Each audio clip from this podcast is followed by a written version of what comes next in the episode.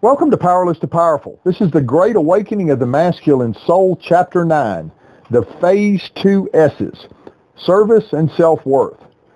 When I first began my journey on the positive side of addiction, I was a taker. I don't say this as something that is negative. I had to consume information that would provide me a firm foundation on which to build a solid life in recovery. I had to be around givers, and I had to be a taker.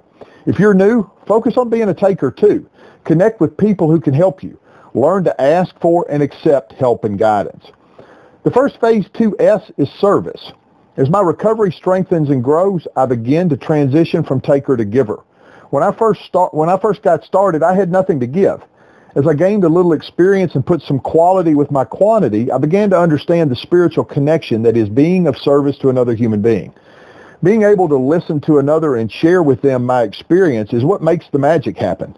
Nothing gives a guy with six days clean more hope than an inspiring conversation with a guy who is six months clean and can say, man, I know how you feel. I felt like that too.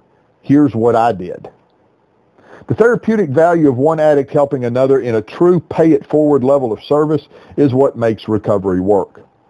Now here's one of the challenges of recovery as it relates to service.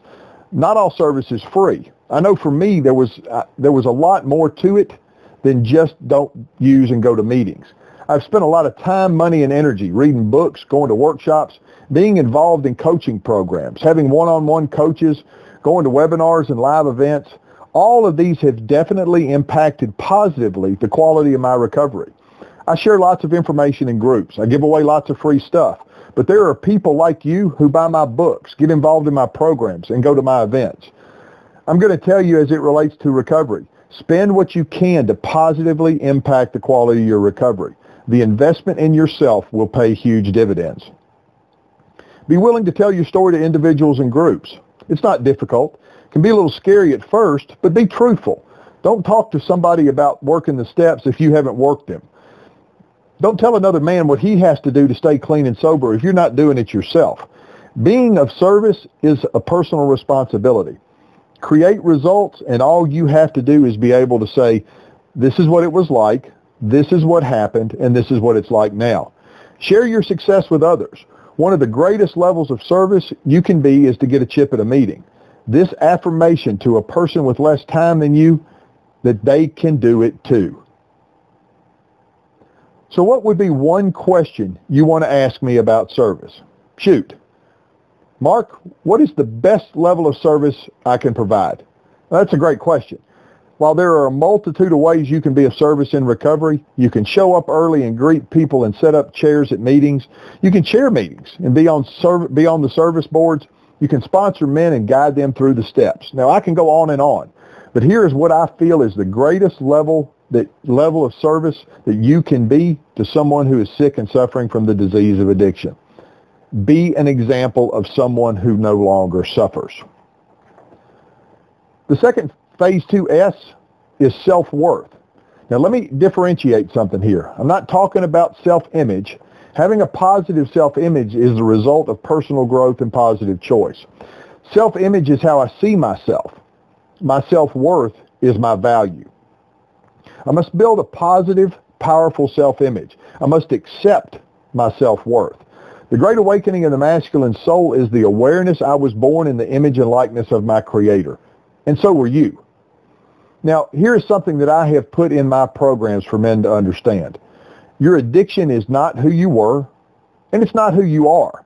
It is what you did. Let that sink in. I know I had to. Although there were things I did that I'm not proud of, they were what I did. I take personal responsibility for them, but my value is not tied to that. My value, my life, my masculine soul, and my self-worth comes from the Almighty. I'm a child of God who made bad decisions because of my addictive thinking. Negative labels create negative values. No self-worth leads to negative self-image. Worthiness is God-given. You were born in his image and likeness. You were born worthy. You must learn to accept your worthiness. Accept your God-given worthiness daily. I did and do every single day. Some days it's easier to know and feel the value placed on me and in me by my Creator, but it is given whether I accept it or not. Same with you. It is amazing what happened to me when I finally made peace with the fact that I did not have to work for this worthiness. Think about the value of a diamond. Whether it's in a ring for people to admire or whether it's lost in a mud pit, it is still a precious stone. Your self-worth is the same. Your self-value is the same. Your value is real, whether on display or temporarily lost. When I talk about accepting the abundance God has to offer us, the first thing to accept is self-worth. He gave it. I got it. You got it too.